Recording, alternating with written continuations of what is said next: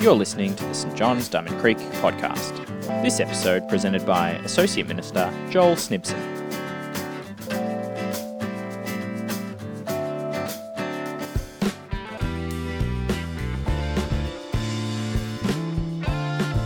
Three days after arriving in the province, Festus went up from Caesarea to Jerusalem, where the chief priests and Jewish leaders appeared before him and presented the case against Paul. They requested Festus as a favour to them to have Paul transferred to Jerusalem, where they were preparing an ambush to kill him along the way. Festus answered, Paul is being held at Caesarea, and I myself am going there soon. Let some of your leaders come with me, and if this man has done anything wrong, they can press charges against him there. After spending eight or ten days with them, Festus went down to Caesarea. The next day, he convened the court and ordered that Paul be brought before him. When Paul came in, the Jews who had come down from Jerusalem stood around him. They brought many serious charges against him, but they could not prove them. Then Paul made this defense I have done nothing wrong against the Jewish law or against the temple, or against Caesar. Festus, wishing to do the Jews a favour, said to Paul, Are you willing to go up to Jerusalem and stand trial before me there on these charges? Paul answered, I am now standing before Caesar's court, where I ought to be tried.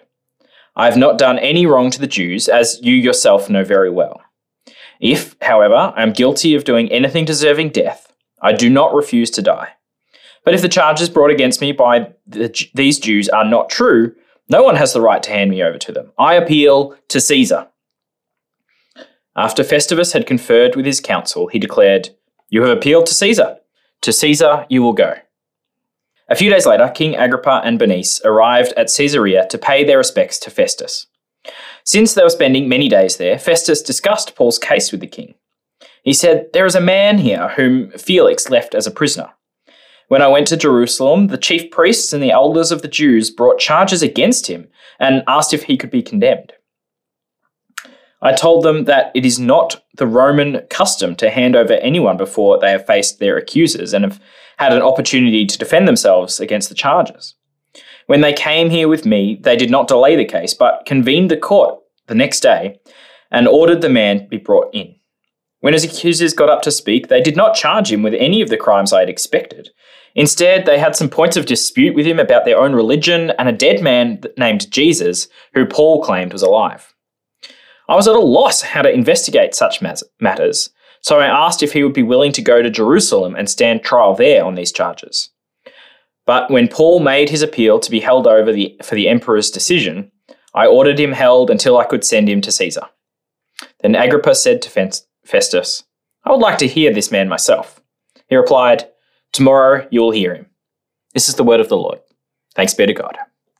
Well, two weeks ago, we were privileged to have Maysam join us from the Persian Resurrection Church that meets here at St. John's, and we got a small glimpse about the experiences of Christians living in Iran. Living under Islamic government makes life very difficult. Converting to Christianity can mean facing trumped up charges, lengthy imprisonment, and has resulted in the death penalty. Yet, as Maysam shared, despite all the government opposition and corruption, God had been opening doors. Just months ago, they hired a holiday home with a pool, and many people heard the good news of Jesus for the first time and responded in baptism. God powerfully at work despite the oppression and corruption of those in power. See, logically, we might think that government opposition would stop Jesus being made known, but according to Operation World, Iran is the fastest growing Christian movement in the world. Likewise, in China, the shift of Xi Jinping to be more authoritarian with crackdowns on religion, attempts to stop religious online activity, Bibles being confiscated, pastors imprisoned, and those attending illegal house churches are being monitored through CCTV technology. While the persecution has increased, the message of Jesus has been spreading like wildfire. Now, 130 million Chinese lives impacted by Jesus. Even amongst oppression and corruption, God is powerfully at work. As we continue our series in Acts, the church on mission, we have seen the political and religious corruption up against Paul. Last week, in the courtroom drama under Governor Felix, the trial was completely dodgy and corrupt. While Paul was found innocent, wanting bribes and to keep the Jewish elite happy, Felix procrastinated, leaving him in locked up for two years. Well, today in Acts 25, we see a new governor, Festus, arrives on the scene. And a bit like a state premier. And when a new leader is elected, there is a hope in the air. Maybe they will do the changes needed and lead with justice. Yet often they let us down with the political reality of compromise, keeping the different interest groups happy.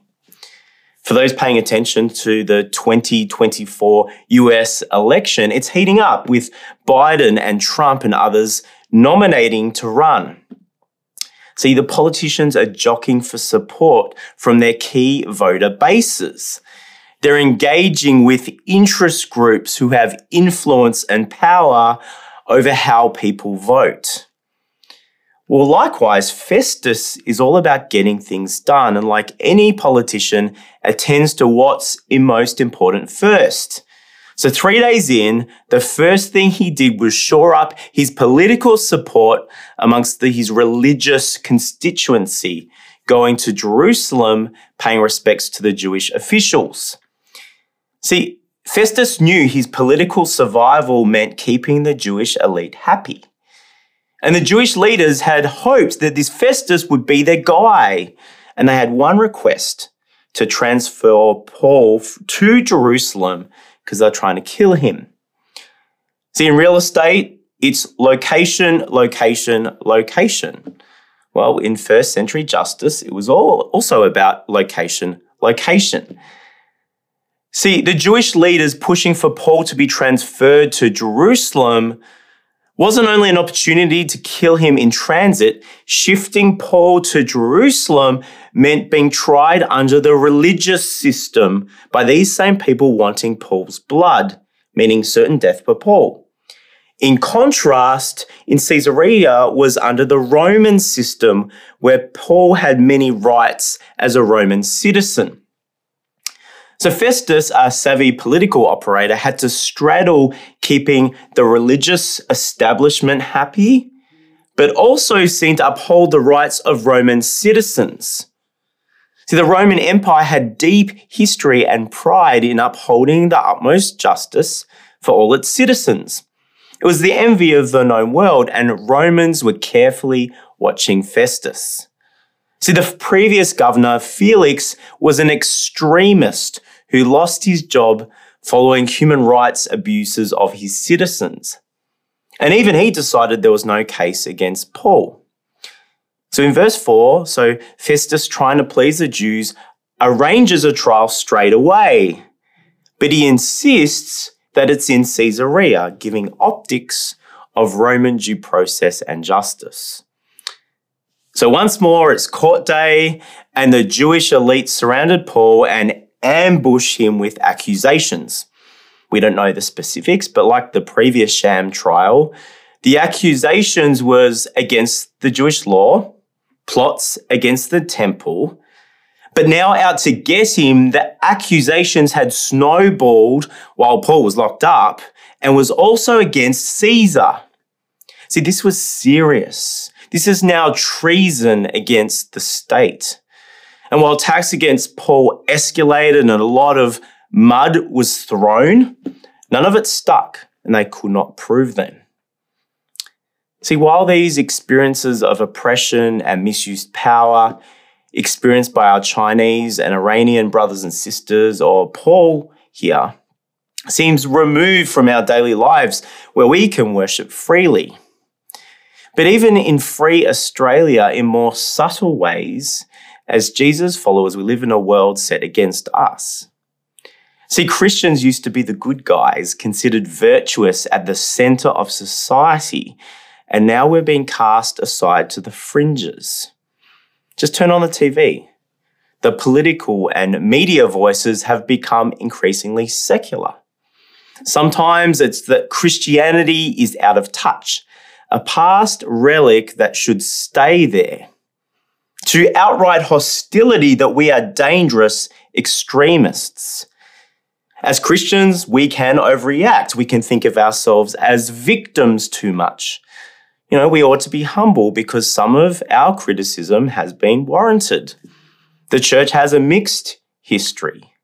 When we had cultural power and influence, we misused it at times. Whether inflicting injustice on our First Nations people or children. At times, more concerned for schools for the elite, the needs of the poor. Yet, the church has often been a voice to the voiceless and places of justice and healing and hope even if it's been forgotten in our society.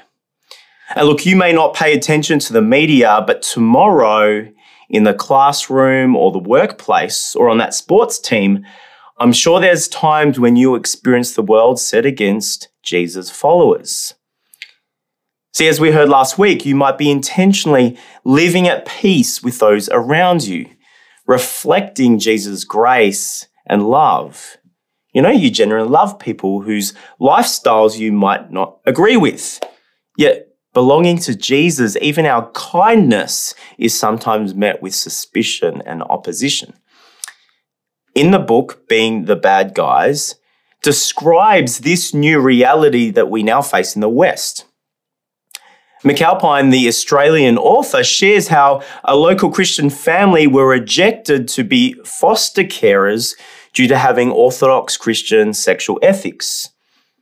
And while there's so much more to our gospel than sexual ethics, right now, this is the crunch point where the system is set against Christians. Look, this might not be your experience, but I can guarantee as a follower of Jesus that you will encounter the world's values set against you in some form. And it's in these moments uh, we can be tempted to think, how can God be possibly at work in my workplace, school, team, or family? See, God is powerfully at work even in a corrupt, hostile world. Back to our passage in Acts chapters 21 to 26 has been a series of aborted court hearings. Paul was not exactly enjoyed the justice he was entitled to as a, as a Roman, locked up for two years, just waiting in limbo. But in and through the circumstances of this trial, notice how God is powerfully at work. See, Festus, hearing these accusations, knew that this was a spiritual debate, not a political threat. Governors would never trial only on religious grounds. So there was a real risk that Paul would be handed over to Jerusalem, meaning certain death. See, the accusations from the Jewish elite were getting serious. If it's in our day, like here's a terrorist planning to blow up the temple, he's selling drugs to children, right? But now making accusations against Caesar meant they had shot themselves in the foot and it meant that Paul had to be tried in the Roman territory, ironically receiving the highest level of justice. Remarkably, God transformed accusations intended to kill to give Paul justice, save his life, and make Jesus known. Look, Festus wasn't on Paul's side. It was way more beneficial for, to be a friend to the Jewish elite than this troublemaker. But the political pressure of the day to uphold justice for the Roman citizen was front and center. Look to verse 9. Festus, wanting to be seen to do something for the religious elite, asks Paul permission to move the trial to Jerusalem, knowing his answer, of course. But notice Festus asks Paul for permission. This shows how much he wanted to be seen to uphold Roman justice.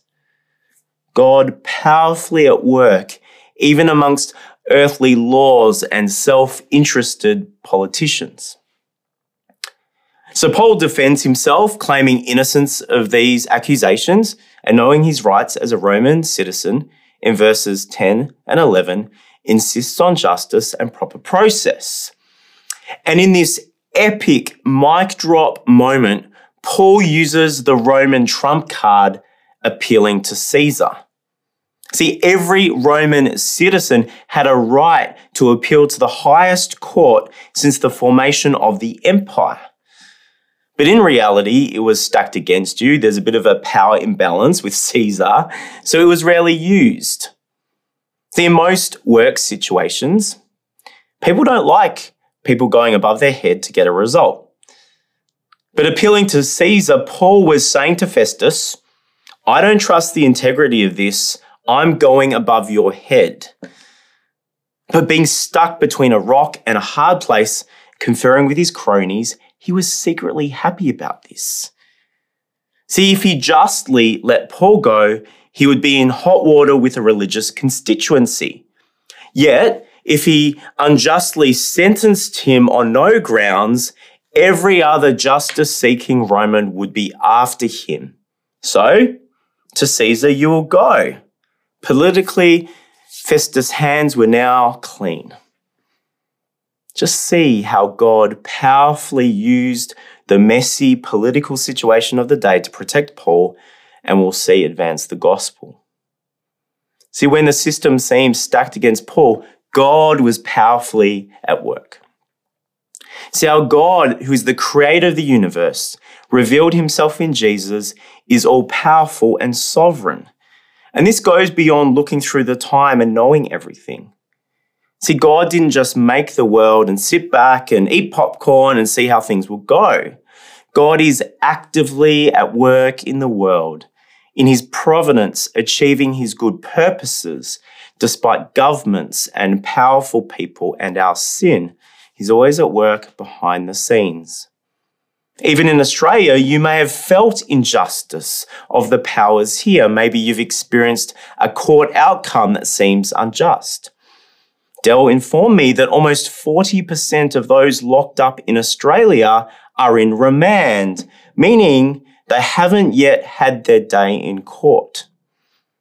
Yet in Paul's trial, God's good plan happens even through the cogs of corrupt earthly systems whether it's our law courts or fair work laws or even parliament, referendums. Despite our cynicism, God is still at work. So let's pray for these institutions and leaders. But in moments when we do experience the world set against us and endure maybe significant suffering, even a terrible illness, sometimes these circumstances can appear sovereign and too big and God can seem small. Sometimes it's hard to see God at work in the moment. So if you are in the valley and doubting whether God is all powerful or good, know that God's loving care meets us in the most horrific situations. Like Paul, we are not abandoned in our difficulties. God is powerfully at work behind the scenes when we can't see it. We also might see God as sovereign and just be passive, thinking, well, it doesn't matter what I do, we're just pawns in some cosmic game of chess. Well, this isn't the Bible's picture of God's power. God is often at work through people's choices. See, God is powerfully at work. Be part of it.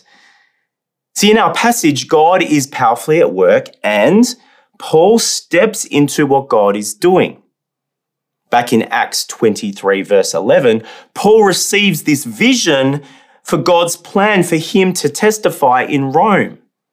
So, appealing to Caesar, Paul was actively taking responsibility for God's plans to happen. While Jerusalem meant certain death, appealing to Caesar meant going to Rome. Paul took ownership of God's mission for him to share the risen Jesus in the highest echelons of power. And Paul claiming his Roman entitlements wasn't some panic for survival. In verse 11, he was willing to die for Jesus. But he was stepping into God's bigger mission in the world. See, trusting God didn't mean Paul was passive. He spent two years trusting and praying and planning how he would respond in this moment. See, all through the Bible, God's sovereignty and human responsibility go together. You know, with our prayer, sometimes it's, I've got nothing, Lord, fight for us. Yet at other times, the prayer is to be strong and to courageous, where our prayers lead to boldly stepping out in faith. Maysam shared about the importance of prayer, but also glorifying God. For him, it meant risking going back to Iran, hiring a place with a pool, spending sleepless nights proclaiming Jesus and baptizing people. God is powerfully at work in the world and wants to include us. As we think about mission in our families, workplaces, schools, sometimes we can wrongly think that God is only at work when there's no opposition or trouble. In times when all we can see is a shut door, opposition, it's easy to throw our hands in the air and think God's left. But for Paul, it was in the trouble, false accusations, unfair detention, strung out trials that God was powerfully at work. In Being the Bad Guys, McAlpine describes his family being rejected as foster carers because of their Christian sexual ethics. Well, he acted. He wrote to the agency and spoke up against the injustice of the foster agency's ruling. But it didn't end there. He describes how his church continued to cook hundreds of meals for these same agency's foster parents. In this high need area, many church families put their hands up to also foster and now have some children in long term care. And the agency has since expressed much gratitude for all the church is doing. Now to him, who's able to do immeasurably more than all we could ask or imagine according to his power that is at work within us. So, for you tomorrow at work or school or practice, God is powerfully at work. But how is he calling you to step up into what he's doing, even in moments of opposition? See, we need God's wisdom, knowing when to be flexible without compromising and when to draw a line in the sand and be willing to take heat for it. See, times when faith in Jesus calls you to, to risk standing against the grain. And like Paul, it might mean being scorned, socially ostracized, for some, even demoted. But in these moments, let's trust that God is big and is at work. And when we boldly take a stand, let us be in the context of a full relational tank. From week in, week out, shining Jesus' love and grace, helping that struggling colleague, speaking honorably about people in the face of gossip, being a kind listening ear, showing integrity. See, it can be really hard out there and you can't do it alone. You need encouragement and prayer from our life groups. Maybe meet up with other believers in the same industry or schools or unis to share challenges, wisdom, prayer, accountability, not to succumb to the dog eat dog values of this world. See, in challenging situations, we need reminding each other of our true value in Jesus over our career trajectory. Well, today's passage finishes with this King Agrippa and Bernice arriving on the scene. This couple represented the height of elite power and corruption, and they came to do this obligatory visit to the new governor, Festus. Well, it turns out that King Agrippa was an expert on Jewish law, so Festus took this opportunity. You know, one night after a few drinks, he brings up this difficult Paul case. Maybe Agrippa could help him write to Caesar outlining what Paul's charges actually were. You know, he's new in the job, he didn't want egg on his face. So Festus shared to the king, it became clear these charges weren't legit. These accusations contradicted, and it was the resurrection of Jesus that was the only accusation left standing against Paul. Look to verse 19. Instead, they had some points of dispute with him about their own religion and about a dead man named Jesus who Paul claimed was alive. How remarkable is this? God, in his providence, had this unbelieving governor share the gospel with those in the heights of power. And as Festus and Agrippa discussed this, there wasn't one negative comment about Paul's message of this risen Jesus. They were completely at loss, left full of intrigue. King Agrippa says, I would like to hear this man myself. God is powerfully at work, even in a world stacked against us. Likewise, among our opposition or challenges, as we courageously step into what God is doing, it's the message of the risen Jesus that will remain, all other lies will fall to the ground. See, more than Paul, Jesus faced the worst opposition, was accused of many lies by the religious elite, was unjustly tried, was executed in Jerusalem on a Roman cross. Yet this Jesus wonderfully rose again to bring in God's kingdom of justice and righteousness, offering forgiveness and healing and new life. Tomorrow, at school or work, when experiencing opposition in a world set against us, know that God is powerfully at work, softening hearts and invites us to be part of it. Amen. Thanks for joining us. If you'd like to subscribe to this podcast, you can do so in Apple Podcasts, Google Podcasts, Spotify, or wherever you get your podcasts from. Just search for St. John's Diamond Creek.